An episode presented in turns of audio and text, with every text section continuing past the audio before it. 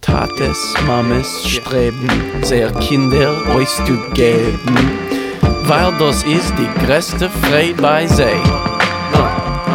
Und als Gott helft, sie sehen unter der Gruppe das Kind stehen, geht der Tate zu der Klezmer. Bonsoir et bienvenue à l'émission Yiddish Heint. Euh, ce soir, euh, j'ai le plaisir d'accueillir euh, ici euh, deux invités.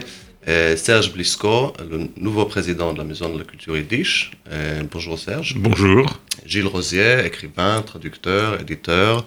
Euh, bonjour Gilles. Bonsoir Shachar. Et ce soir, on va parler, euh, pour cette première émission de la rentrée de Yiddish Heint, on va parler un peu sur euh, l'histoire de la Maison de la Culture Yiddish, avec euh, deux figures du monde Yiddish français et parisien, notamment. Et on va évoquer les débuts de ce qu'on peut, appeler euh, peut-être le mouvement yiddishisant euh, français euh, des années 60 et 70. Et, voir comment ce- ce- ce- cet- cet- ce- ce- cet intérêt nouveau dans, le monde yiddish euh, s'est constitué, s'est créé au fil des années, et ce qui a mené à aux activités actuelles de, de la Maison de la Culture Yiddish.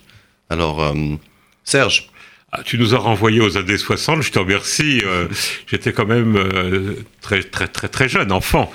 Euh, mais je suis, euh, par exemple, de la génération qui est née après la guerre, qui a donc eu des parents parlant yiddish, euh, qui étaient venus de Pologne avant-guerre, et qui euh, ont vu finalement leur monde yiddish d'avant-guerre et qui s'est un peu poursuivi au milieu des, des survivants dans l'après-guerre, s'effritait peu à peu. Euh, la presse en yiddish euh, s'amenuisait, les parutions de livres euh, euh, disparaître, et finalement le- le- les cours de yiddish devenir de plus en plus rares, et euh, qui nous ont pas transmis peut-être assez cette culture dont ils étaient dépositaires. Et à partir de la fin des années 70-80, avec un certain nombre de gens qui à l'époque étaient plus n'étaient plus des enfants, mais étaient très jeunes, dont Gilles, on a considéré qu'il fallait euh, ne pas laisser tomber, ne pas abandonner cette culture qui était en train de vieillir avec ses locuteurs, puisqu'il y avait plus pratiquement plus de nouveaux locuteurs qui arrivaient, euh, qui arrivaient d'Europe centrale ou orientale. donc peut-être avant d'aborder cette euh, période où la décision a été prise de, pour reprendre les activités, rec- recreuser ce- cette tradition yiddish, qu'est-ce que vous a emmené en fait à vous intéresser à... Je crois qu'il y a des événements importants. Il y a d'abord l'événement du prix Nobel de 1978 euh, d'Isaac Bashevis Singer. C'est-à-dire que euh, nous avions, nous, l'idée que le, finalement la littérature yiddish était un peu arrêtée après les, les trois classiques, parce que c'est vrai qu'en France, à l'époque, avant euh, tout le travail qui était fait depuis maintenant près de 40 ans, on connaissait mal, par exemple, le yiddish qui était euh, venu de- de- d'Union soviétique, où il y a eu des écrivains yiddish jusqu'à ce qu'ils soient liquidés euh, pour la plus grande part en 52. Euh, on connaissait mal les modernistes yiddish, parce que les générations d'avant étaient parties, alors même que cela euh, commençait à apparaître tant en Lituanie, à Odessa ou euh, à Varsovie, bien sûr. Et donc, euh, on était resté dans un monde yiddish qui euh, restait figé, finalement, euh, à ce qu'on avait connu jusqu'en 1914. Et puis la modernité yiddish dont nous allons parler à la Maison de la Culture yiddish à, à propos du centenaire de, de 1900, 1918, dont je dirai un mot tout à l'heure, euh, nous est apparu quelque chose de relativement mal connu en, en France. Alors, parmi les pionniers, bien sûr, euh, j'ai cité Singer et le prix Nobel, donc, euh, et ce discours de Stockholm magnifique où il expliquait pourquoi il écrivait en yiddish. Il écrivait d'ailleurs aussi bien en yiddish qu'en anglais, en tout cas il traduisait lui-même en anglais. Et puis, euh, je crois qu'il y a eu aussi un livre très important, en tout cas pour moi, c'est le bouquin de, Charles Dobzhinsky, le recueil qui s'appelait Le miroir d'un peuple sur la poésie yiddish, qui était paru chez Gallimard, qui était un très très gros recueil. Et on sait, euh, Charles Dobzhinsky, qui est mort il y a quelques années, était un poète lui-même, et il s'est attaché à ce qui est considéré comme très difficile, la traduction de poème yiddish, pour le donner, pour le faire passer euh, au, au, au, public euh, francophone, au public français. Et c'était aussi, pour moi en tout cas, et pour beaucoup, une découverte. Il n'y avait pas que les romans classiques, que ce qui était euh, euh, Sholem Aleichem, euh, Mendele Moïse Sforim et d'autres, mais il y avait aussi cette modernité, ces choses plus rares. Euh, donc le miroir d'un peuple, il y avait plusieurs centaines, 120, euh, au moins 120 euh, poètes, des, des, œuvres de au moins 120 poètes. Donc effectivement, je crois que la première édition est parue en 73 ou quelque chose comme ça. Et effectivement, tout à coup, les gens, enfin moi, je n'étais pas le témoin puisque j'avais 10 ans en 73, mais en tout cas, les gens se sont rendus compte que c'était, il y avait vraiment une littérature. Il n'y avait pas juste quelques écrivains, mais vraiment tout un contexte littéraire. Donc en fait, Serge, c'est le problème, la, difficulté de la traduction qui vous amenait un peu vers, vers le Yiddish. C'était peut-être une volonté de pouvoir lire dans l'original. Je pense que Gilles Rosier saura mieux parler des problèmes de la traduction que moi, mais c'est vrai que quand on possède la langue orale, la langue parlée, une langue parlée d'ailleurs relativement particulière, puisque c'est le yiddish français, euh, si j'ose dire, qui euh, euh, se, est déjà adapté, puisque le yiddish est toujours adapté au milieu où il était, et qu'on reçoit cette littérature, on se dit qu'il faut faire un effort, il faut, il faut arriver à l'écrire, le lire euh, euh, dans sa difficulté, dans ses, euh, dans, avec tout son contexte culturel hébraïque. c'est très euh, c'est très enrichissant. Et puis, il faut que je dise un mot quand même de grands pionniers. Je pense à Rachel Hertel, je pense à Yitzhak Niborski, qui ont lancé les études yiddish euh, dans des cadres universitaires euh, en France, à ce moment-là, à la fin des années 70, au début des années 80. Je rappelle que le livre Gilles, les romanciers juifs américains, euh, de Rachel Hertel, bah, c'est au début des années 80, effectivement, mais il y a aussi un, autre livre de Rachel Hertel qui a été très important, c'est Le Shtetl, oui, le Shtetl la, la bourgade juive de Pologne, qui là aussi a donné au public français euh, la découverte de tout, tout le terreau, euh, toute la matrice de, de, la langue et de la littérature yiddish, c'est-à-dire ce réseau de bourgades juives de Pologne et de Russie qui faisait vraiment une société à part entière, mais une société en réseau, justement. Moi, moi ma, mon expérience, elle est tout à fait différente de celle de Serge, puisque Serge est, né dans une famille yiddishophone. Moi, j'ai, je, d'abord, j'habitais en province, ce qui fait une, une aimante différence. Je, suis né à Grenoble, euh, dans un foyer où la mère était juive et le père n'était pas juif, donc on n'y parlait pas yiddish. Je suis un petit peu plus jeune que Serge, euh, en outre. Et, et, et en fait, euh, du coup, quand je me suis mis à apprendre le yiddish, j'avais la chance et la malchance euh, de ne pas quasiment pas avoir entendu parler yiddish chez moi. Enfin, j'entendais les oncles et les tantes de ma mère qui lui parlaient yiddish, mais très peu, parce que c'est juste quand on est à Paris. Et quand je dis la malchance, évidemment, c'est une chance d'avoir grandi dans un foyer où on parle le yiddish.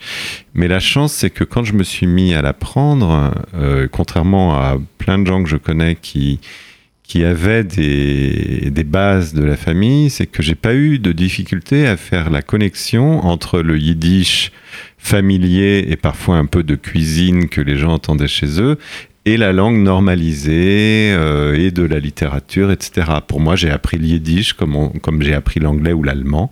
C'était une langue à apprendre. Et c'était une langue qui, finalement, affectivement, ne m'envoyait pas à des choses psychologiques qui pouvaient entraver mon apprentissage euh, intellectuel, disons. C'est comme ça que Gilles parle mieux le yiddish que moi.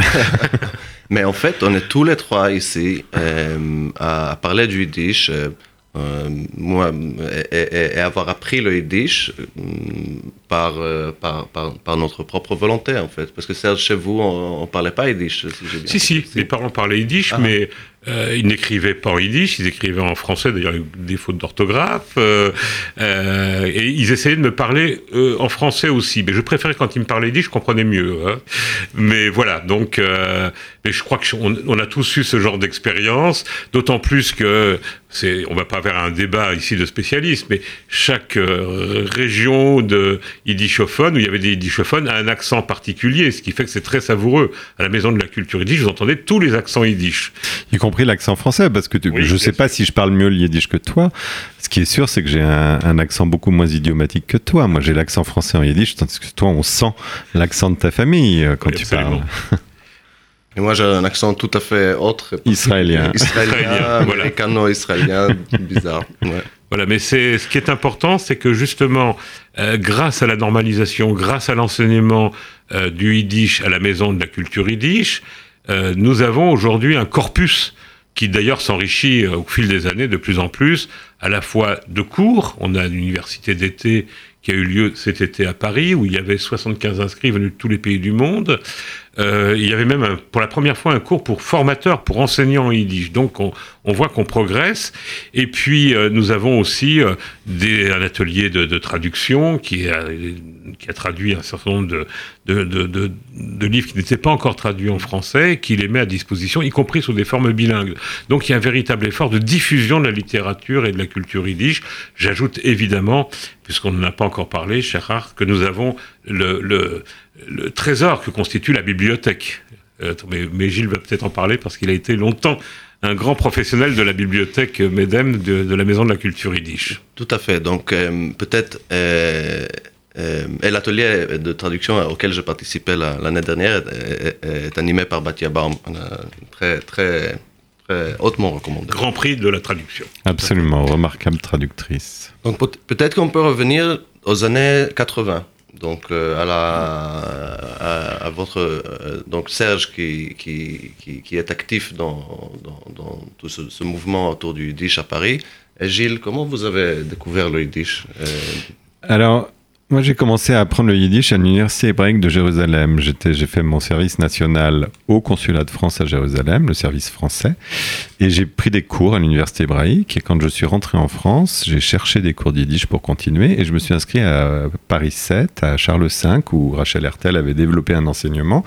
Et c'est là où j'ai pris contact, enfin, je suis rentré en contact avec Rachel Hertel, qui ensuite a été ma directrice de thèse, parce qu'en fait, Rachel, quand elle a vu la passion que j'y mettais et peut-être euh, le, les capacités que j'avais, elle est venue me chercher, elle m'a dit, vous, vous allez faire un DEA, et puis après, vous, vous allez faire un doctorat. Donc, c'est à cause de Rachel Hertel que j'ai fait un doctorat d'Yiddish. Elle est vraiment venue me chercher. Et, de, et mon autre enseignant, c'était Yitzhak Niborski, qui un jour euh, a dit bah, je vais plus être directeur de la bibliothèque MEDEM, on cherche un nouveau directeur, ce serait bien que tu deviennes le directeur à ma place. Voilà, donc c'est grâce à mes deux enseignants que j'ai pu faire des choses. Euh, évidemment, j'avais très envie de les faire, donc j'étais ravi qu'on me le propose. Mais euh, moi, moi c'était, j'ai un grand-père qui a été assassiné à Auschwitz, et c'était, j'avais envie de parler la langue de mon grand-père, de mon grand-père que je n'avais pas connu. Mais à partir du moment où j'ai suivi les cours de Rachel Hertel et d'Itzhak Niborski, j'ai découvert le trésor que c'était. Et je ne suis pas sûr que si ça avait été juste quelques chansons populaires, je serais resté aussi longtemps investi dans la culture yiddish. C'est-à-dire que j'ai découvert des écrivains extraordinaires. Moi, je suis très sensible à la littérature. Et je me suis dit, mais c'est magnifique. Et ça m'a construit, je me suis construit euh, contre, enfin, grâce à, à, la littérature yiddish. Beaucoup. Ça a été un, un ravissement et une découverte et un ravissement. Euh, en parlant des de, de chants et des chansons folkloriques, etc., du Yiddish, qui, qui, qui, ne sont pas du tout, justement, le, disons, l'unique trésor, trésor qui, se trouve dans, dans, toute cette littérature, on va écouter maintenant euh, euh, Die Grine Cousine, interprété par euh, Talila euh, et Kol Aviv, d'un album qui est sorti en 90 chez, au label Arion.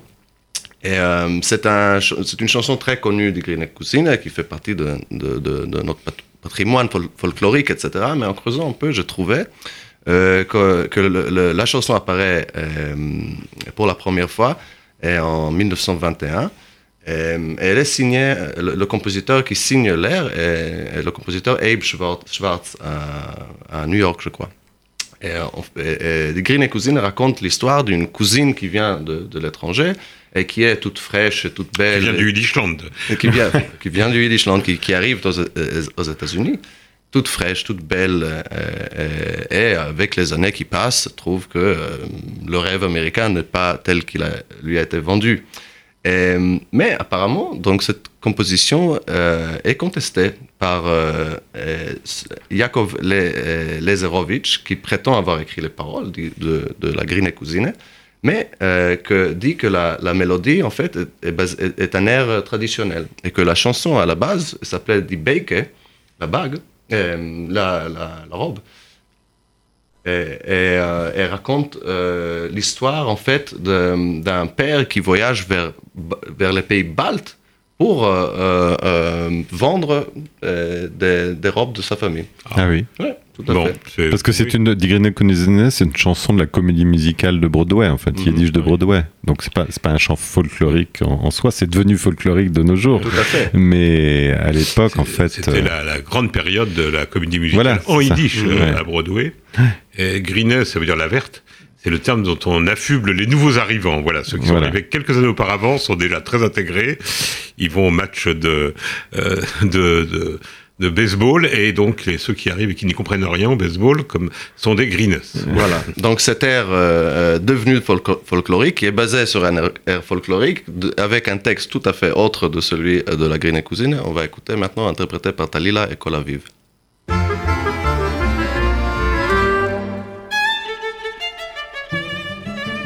zu mir ist gekommen eine Cousine. Schein wie Gott ist die Gebäude grüne.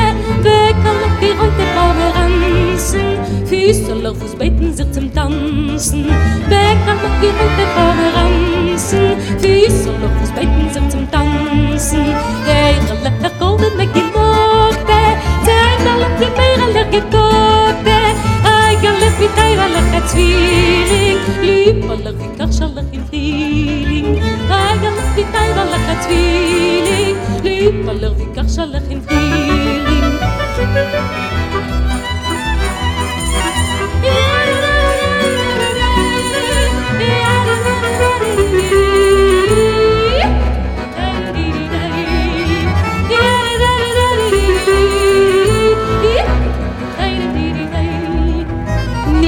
Raus, ich ist gespringen.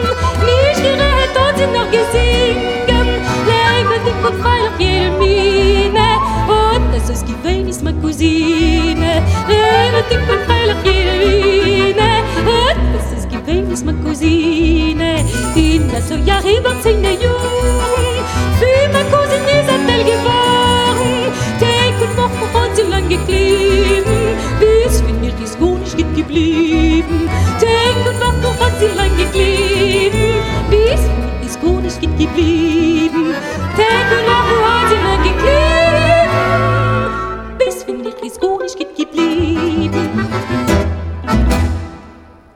Bonsoir, vous êtes euh, ici à l'émission Yiddish Heint. Euh, je suis Shachar Feinberg. Euh, on est en compagnie de Serge Blisco, le nouveau président de la Maison de la Culture Yiddish, et Gilles Rosier, grand ami, écrivain, traducteur, éditeur.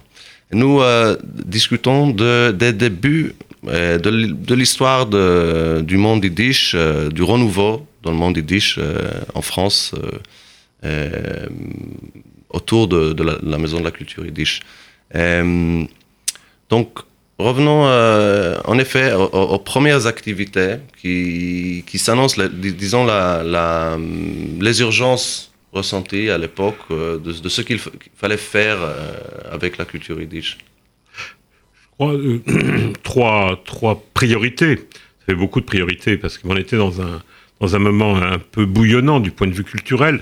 Je rappelle qu'aussi c'était le début de la reconnaissance, en particulier à partir de 1981, de la diversité linguistique de la France.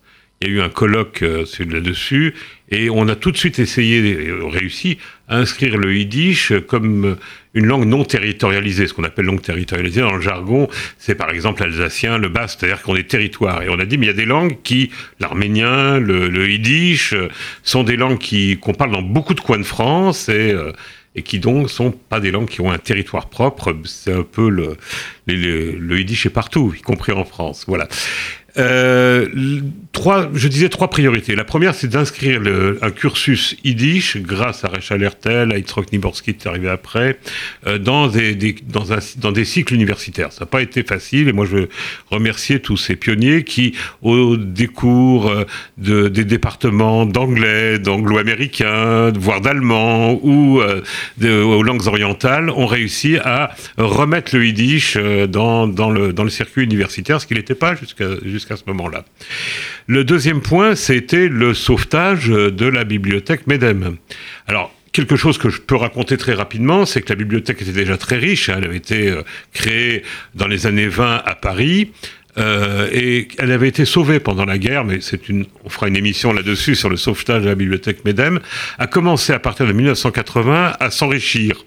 Alors quand je dis s'enrichir, c'est un peu triste, c'est-à-dire que c'est des enfants, des petits-enfants, qui ramenaient la bibliothèque de leurs grands-parents euh, mise dans des cartons qui nous disaient écoutez, on ne sait pas quoi en faire, nous on lit pas le yiddish, on vous donne. Et il y avait là-dedans euh, des livres, et beaucoup de livres. Alors certains étaient très connus, très, mais d'autres il y avait des très grandes raretés. Je pense à des livres, euh, par exemple, euh, des livres de, de tradition religieuse écrits en yiddish, enfin tout un corpus très important, ce qui fait qu'aujourd'hui la, bibliothèque Medem est euh, la plus importante bibliothèque d'Europe du, du, point de vue yiddish et en concurrence amicale, bien sûr, en comparaison avec l'Institut du Ivo à, à New York et puis euh, la bibliothèque de l'Université hébraïque de Jérusalem. Donc on a donc là une des trois grandes bibliothèques yiddish du monde qui est ici à Paris.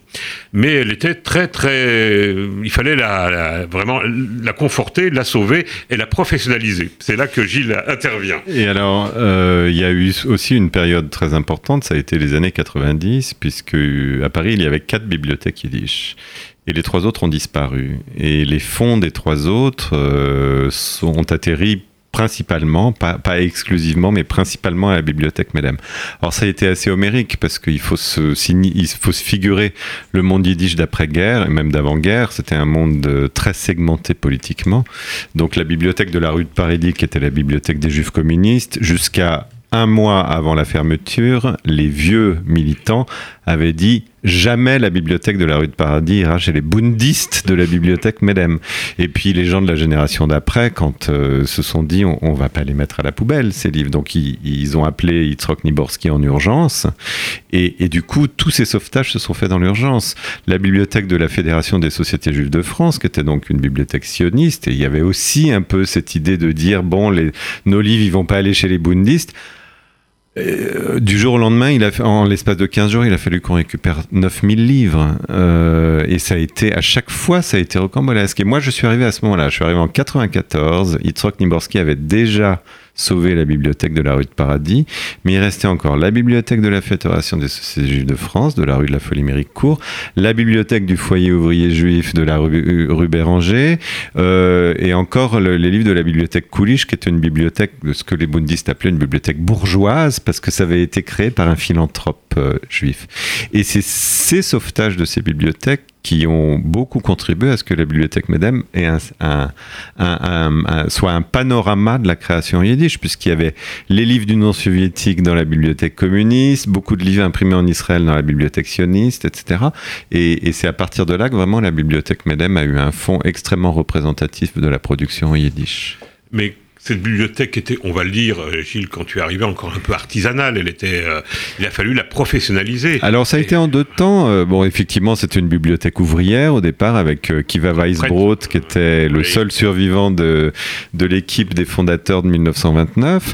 Mais la, le premier, la première phase, ça a été euh, quand Kiva Weisbrot a fait appel à Yitzhak Niborski, qui est arrivé d'Argentine pour taper des fiches euh, bi bibliographiques, parce qu'avant ça, il y avait que Kiva Weisbrot qui savait ce qu'il y avait dans la bibliothèque. Et c'était dans sa tête. Donc, Yitzhak a, a, a, créé le fichier papier de la bibliothèque Medem. La boîte en bois. Donc, fin des, ça a commencé fin des années 70. Et moi, quand je suis arrivé en 94, là, on est passé à l'informatique. Là, on a, et puis on a commencé à avoir l'idée. Et c'était le, quand Yitzhak m'a embauché, il m'a dit, toi, tu as une expérience d'animation, de, de, d'administration. Moi, je sais très bien le yiddish, mais je suis ni un animateur ni un administrateur. Et il m'a dit, le but, c'est de créer un centre culturel euh, avec des cours, une bibliothèque, des ateliers, etc. Et ça a été ma mission à partir de 1994, ce qui a bien marché. Ça a très bien marché. Puisque ça a débouché après sur la création de la Maison de la Culture Yiddish, Bibliothèque Medem, au début des années 2000. Donc, euh, vous avez dirigé en fait euh, la bibliothèque, bibliothèque Medem euh, durant 20 ans 20 ans, de 20 94 ans. à 2004 précisément, quasiment jour pour jour. Mmh. Euh, à 2014, 14, pardon. Euh, ouais, 94 à 2014. Oui, c'est ouais. pas encore tout à fait dans l'arithmétique. Hein. Et donc, euh, de 2014, on est en 2018. Et Serge, vous êtes le nouveau président. Et quelles, quelles sont vos, vos idées pour bah, écoutez, euh, c'est euh, président depuis quelques semaines, donc je, je vois euh, à quel point on a une richesse à la fois euh, des hommes et des femmes qui font vivre cette, euh, cette maison.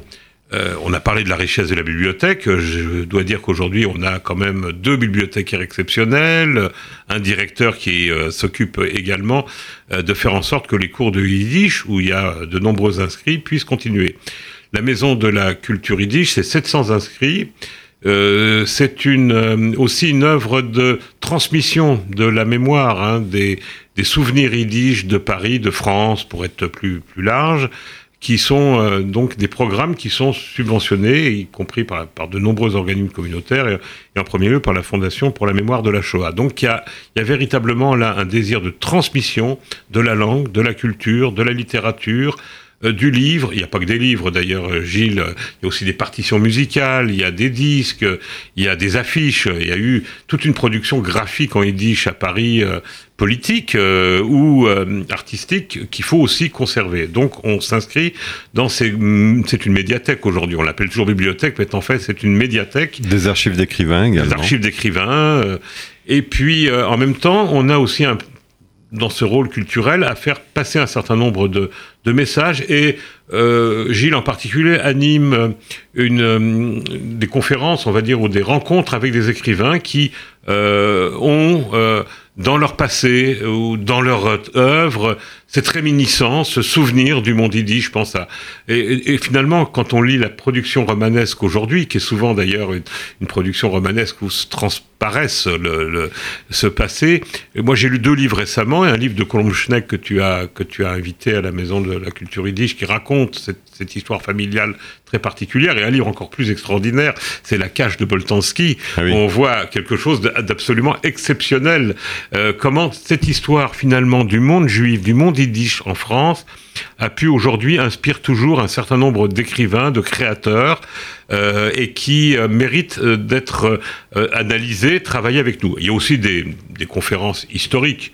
Euh, sur, euh, nous en avons une samedi qui a fait euh, un guichet Salle fermé comble. avec euh, Jean Laloum sur euh, euh, qui fait un gros travail. C'est un historien qui fait un gros travail de recueil de photographies. Alors notre bibliothèque n'est pas encore équipée pour recevoir toutes les photographies, mais un nombre d'historiens qui est est membre du CNRS travaillent sur ces archives euh, yiddish photographiques et des photos de famille qui lui sont qui peut numériser.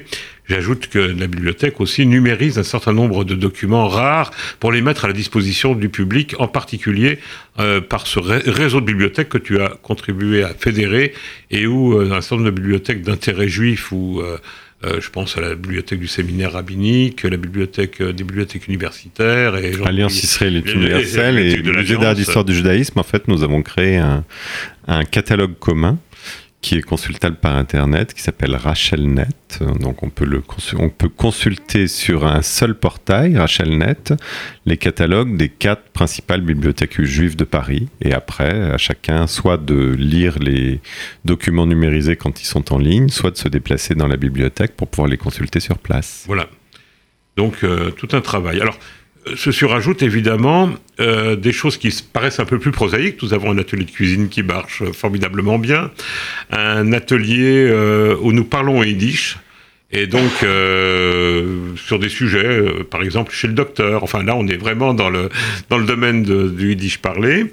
Et puis, j'en oublie certainement, euh, des conférences. Et puis, la musique qui est très importante, puisque nous avons une chorale euh, qui participe à la, à la fête des chorales euh, au mois de juin dans le Festival des cultures juives, et un atelier qui s'appelle Voix méditative, qui est un peu particulier, je vous laisserai découvrir. euh, Et une dans- troupe de théâtre amateur et une troupe de théâtre amateur, qui est d'ailleurs la seule troupe aujourd'hui, euh, avec celle de Varsovie Mihail, qui est professionnelle, à jouer en yiddish, en yiddish, yiddish. voilà. En tout cas, le- le- la préoccupation, ça a toujours été de, de proposer des activités pour tout type d'intérêt et de niveau. Euh, C'est-à-dire qu'il y a à la fois des cours très pour spécialistes. hein, euh, Serge parlait de ce, ce cycle de formation d'enseignants de yiddish, euh, mais il y a aussi des séminaires de littérature qui sont très pointus. Mais il y a aussi des, des- des choses pour le grand public, y compris les gens qui ne connaissent pas un mot de yiddish et qui veulent se sensibiliser à un moment de l'histoire, à la visite de la bibliothèque, à la découverte de documents, etc. C'est vraiment, on a toujours été très attentifs. Il y a les, les gens qui ne veulent pas parler yiddish peuvent chanter en yiddish. Il y a des gens qui nous disent, on a envie, j'ai envie que le yiddish passe par ma gorge, mais je n'ai pas envie de l'apprendre. Donc ils chantent dans la chorale en yiddish. par Et je disais, on peut apprendre à faire un gâteau. D'ailleurs, à chaque fois qu'il y a une activité, nous finissons avec des gâteaux et un verre de thé. Parfois un verre de vodka. Des vodka et des cornichons malasol. Oui, bien sûr. Euh, donc on va écouter maintenant euh, une autre euh, chanson, celle-ci pas en yiddish, mais qui avait été écrite euh, en 1937 par Yitzhak Sch- Schenberg, qui a hébraïsé son nom après la guerre en Yitzhak Shenhar. C'était un très grand poète et surtout un très très grand traducteur. Euh, qui a traduit euh, notamment de, enfin de, toutes les grandes langues européennes en- hébreu. Euh, il a écrit donc deux, poèmes folkloriques qui sont arrivés d'une manière ou d'une autre à, un musicologue américain qui a recueilli au nom de Hans Nathan, enfin berlinois à la base, mais qui, était déjà à Boston à l'époque, à la fin des années 30 et qui a invité des, euh, des, musiciens, des compositeurs de renom à euh, composer ces, chants et ces ch- ch- chansons folkloriques qu'il avait trouvées. Quoique, alors, euh, la chanson qu'on va écouter a été donc composée par Darius Milhaud en 1937 ou 38. Euh, et et c'est paru à cette époque-là sous le nom de deux chants palestiniens populaires.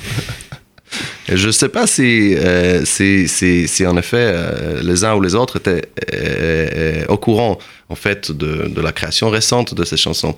Mais en tout cas, les paroles qu'avait écrit, qu'avait écrit et puis Schenhar racontent un, un sentinelle qui marche dans la, dans la nuit dans un, lieu indéterminé. Euh, on s'imagine à, ce que ce soit en Palestine. La, la- la- la- musique originale, par ailleurs, a été composée par Mordechai Zahira, qui, qui- est un grand compositeur de la musique euh, euh, de l'époque euh, en Palestine. Et, il raconte, il- il dit aux sentinelles de, de, de, se taire et d'écouter euh, quelque chose euh, dans la nuit qui arrive et qui, qui menace. Et le, c'est pas clair qui ou quoi, mais à mon avis, c'est, on, peut entendre dans, dans, la musique et dans les paroles bon, d'abord les soucis mm, qu'avaient les Juifs à l'époque, en- fin des années 30, mais euh, un, poète juif, hébraïque, euh, d'une famille euh, yiddishophone et russophone, qui parle à un inconnu, à, une nuit troublée quelque part dans le monde. Et donc, euh, cette musique, composée par, euh, euh, réinterprétée par Darius Milhaud, et chantée, interprétée, on va écouter, euh, par la New Budapest Orpheum Society, euh, sortie en 2002 euh, chez euh, CD Records.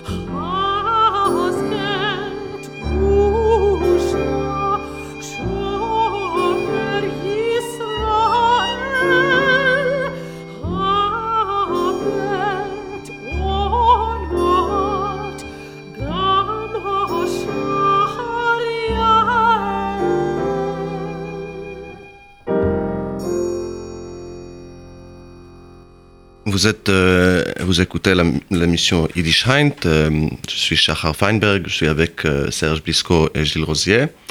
On a parlé donc de la, transition dans le 21e siècle de, la Maison de la Culture Yiddish avec l'informatisation de- des archives, de- de- des catalogues. Et, et la, la volonté de, de- de- d'ouvrir le, le- les trésors du, du, de- du monde yiddish euh, à, à tout le monde en fait. Et quand moi, moi j'ai appris le yiddish, euh, j'ai commencé à apprendre le yiddish le- l'été, il y a, l'année dernière en fait, l'été euh, euh, 2000, donc euh, 17. 17, c'était à, à l'université d'été à, à Berlin. Oui, une année sur deux, c'est Berlin ou Paris. voilà. L'université de Berlin, organisée par la Maison de la Culture yiddish. organisée Berlin, par la Maison voilà, de la absolument. Culture. L'année prochaine, elle aura lieu aussi à Berlin. Exactement. Euh, et où j'ai, eu le plaisir de voir qu'en fait, enfin de, de, de, de, de constater de nouveau que les langues n'appartiennent à personne et que les, les- surtout des langues comme euh, qui, qui, qui ont besoin d'un petit d'un petit Coup de pouce. coup de pouce pour, euh, pour euh, redémarrer. Et, euh, et que, euh, voilà, c'est la, la, la- même les- ceux qui apprennent le yiddish aujourd'hui et euh, euh, ce qui a été fait en yiddish n'a pas toujours été fait que par les juifs. Et, Bien sûr. Et de, et de moins en moins. enfin, en tout cas, de plus en plus, oui. Un public très mélangé de juifs et de non-juifs qui apprennent le yiddish de nos jours. Et euh, oui, bah c'est peut-être le pivot, effectivement, du 21e siècle, de voir que le, yiddish, on est aussi dans un contexte euh, multiculturel de plus en plus large dans le monde. hein. Enfin, l'idée de même si on parle beaucoup de nationalisme, je crois que ces réactions nationalistes actuelles, c'est justement euh, des réactions par rapport au fait que le monde est de plus en plus multiculturel. Mhm. Oui, qu'on a, qu'on a de plus en plus peut-être aussi le choix d'appartenir à, des cultures qui nous intéressent et, pas forcément rester dans, les, dans nos héritages euh, euh, familiaux, euh, nationaux, ethniques, etc. Ah bah, Vous êtes deux, deux grands exemples. Vous avez commencé à étudier le yiddish en Israël, donc euh, Ouais. c'est c'est quand même euh, quelque chose d'assez nouveau, il faut le dire. Moi, j'ai commencé à Berlin. à Berlin. Je viens d'Israël, mais j'ai commencé à Berlin. ouais. Et- mais je trouve ça vraiment très, très significatif de ce que c'est que le yiddish aujourd'hui, à la fois une langue d'étude, une langue de transmission, une langue d'ouverture, et puis une langue à laquelle beaucoup de personnes s'intéressent parce qu'elles ont dans leur euh, background, comme on dit en bon, en bon yiddish ou en bon français, euh, ce monde yiddish qui n'est plus on peut pas le figer. Il est, il est aujourd'hui largement disparu. Il donc doit, il doit être réinterprété à la lumière d'aujourd'hui. Et c'est vrai que aujourd'hui, c'est la diversité culturelle et que il faut le préserver ces trésors. Il faut dire une chose, c'est qu'il y a quand même eu une époque, enfin en tout cas moi quand j'ai commencé à apprendre la langue, où, où les yiddishophones de naissance vous donnaient des petits com- complexes d'infériorité en disant oui mais si t'es pas né dans une famille yiddishophone, t'arriveras jamais à parler la langue, t'arriveras jamais à parler la langue de manière très idiomatique, etc. Et ça maintenant, bon comme il y a de moins en moins de gens qui sont nés dans des familles yiddishophones, ce verrou a sauté. Oui. Et du coup ça, ça donne une liberté à des gens d'apprendre le yiddish comme d'autres apprennent le japonais ou, ou une autre langue. Ce qui est- Il y, y avait quand même des barrières de cet ordre où les gens disaient je, je vais pas oser apprendre le yiddish parce qu'il y a des tas de gens qui disaient de toute façon si on l'a pas appris chez soi c'est pas la peine d'essayer. Et C'est faux et évidemment. faux, Et c'est faux. C'est une langue qui s'apprend avec une grammaire, avec. euh, moi, je lis beaucoup des conversations sur Facebook. Et il y a des gens qui découvrent qu'il y a une grammaire yiddish, il y a un yiddish normalisé, il y a une façon d'écrire, il y a une, des règles euh, qui sont maintenant, euh, qui ont plusieurs dizaines d'années de translittération au caractère latin. Euh, on n'écrit pas le yiddish en latin, puisque c'est peut-être plus facile pour beaucoup, de n'importe comment. Voilà. Euh, Autrement, on comprend rien. Donc, c'est quand même quelque chose de très important que de savoir qu'il y a des règles et que, comme euh, on n'écrit pas euh, n'importe comment une autre langue, eh ben, le yiddish s'écrit pas n'importe comment, même si on adore un certain nombre de mots que notre grand-mère ou notre arrière-grand-mère nous disait.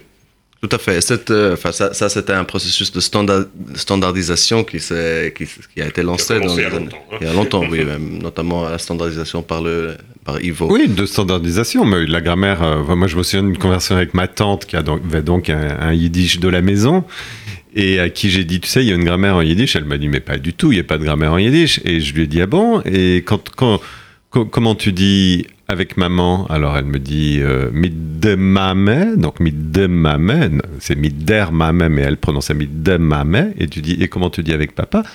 Elle dit mitten taten, mitten taten. Je lui dis, tu dois donc bien que tu dis pas mit de tate. Et donc c'est bien qu'il y a une, grammaire. Gilles, Elle m'a dit, ah bah oui, t'as raison. Gilles, il faut pas décourager ceux qui vont apprendre en leur parlant du datif, etc. Parce que tu sais qu'il y a tout un débat sur la grammaire en français. Alors oui, mais, faut- oui, mais tu, tu, tu as dit qu'il y avait aussi des cours de conversation. Donc pour ceux qui veulent pas apprendre la grammaire, il y a aussi les cours de conversation. Absolument, absolument. Tout à fait. Euh, bon, je veux euh, remercier euh, Serge Bisco et Gilles Rosier d'avoir été avec nous aujourd'hui et notre technicien Daniel qui euh, nous a assisté avec les, les parties techniques.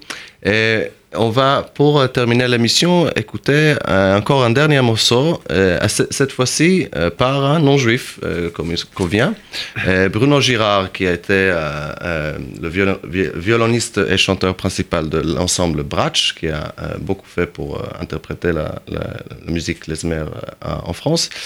Euh, mais ce, ce morceau-là sort, vient d'un album euh, qui s'appelle Mirgain. Le, morceau aussi s'appelle Mirgain, qui veut dire euh, Nous allons. C'est des paroles, j'ai pas pu trouver euh, de source pour ces paroles. Euh, les paroles sont très simples, très classiques. Mir gehen, mir wandern, herum auf der Welt, von ein Ort zum anderen, mit Nacht und mit Geld. Nous allons, nous errons euh, autour du monde, euh, d'un endroit à l'autre, euh, par la nuit, enfin avec la nuit et avec le froid. Et ça, cet, euh, cet ensemble de Bruno Girard s'appelle Yat, qui veut dire euh, en, en- yiddish quelque chose comme un, un brave gars. Euh, et notamment, euh, c'est un, mot qui est, euh, enfin un terme euh, très repris dans, dans la musique euh, euh, yiddish traditionnelle, comme dans, dans la chanson Av- Avrem euh, d'Armavik. Euh, mais j'ai découvert dans, dans un article de, de l'Arche qui date de mars euh, euh, 2011 qu'en fait, euh, dans, dans une interview avec Bruno Girard à l'occasion de la sortie de cet album, euh, il raconte que euh, l'étymologie du mot yiddish yat, et apparemment, ça vient, euh, je, cite euh, euh, le livret, un soir après un concert au répertoire, ré- répertoire duquel figurait cette chanson, un vieux monsieur m'aborde et me dit Sais-tu sais-tu d'où vient ce mot yacht? Non, dis-je. Eh bien, ça vient du chinois. Lorsque j'étais dans l'armée soviétique, il y avait des Chinois et ils utilisaient ce terme yacht, on cantonais, pour désigner un mec ou un homme libre. Et euh, ce vieux monsieur qui aborda euh, donc euh, Bruno Girard était Mo- Moshe Levin, le grand universitaire et spécialiste de l'Union soviétique. Et donc voilà, Mirgain de Bruno Girard. Merci d'avoir d'avoir été avec nous. Merci, Gérard. J'ai donc oublié de dire que nous avons également un atelier klezmer Tout à à la. Maison de la Culture Yiddish. avec de très très très bons musiciens. Merci.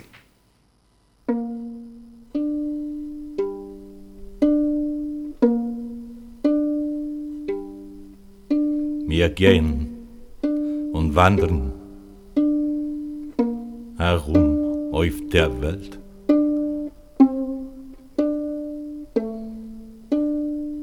Von einem Ort zum anderen.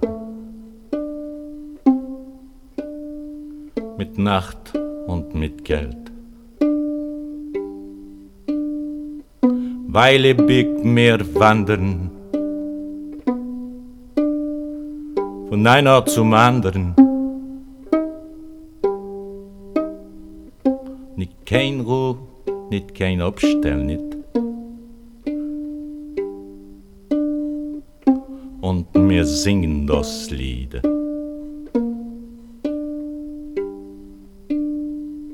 Wir gehen und wandern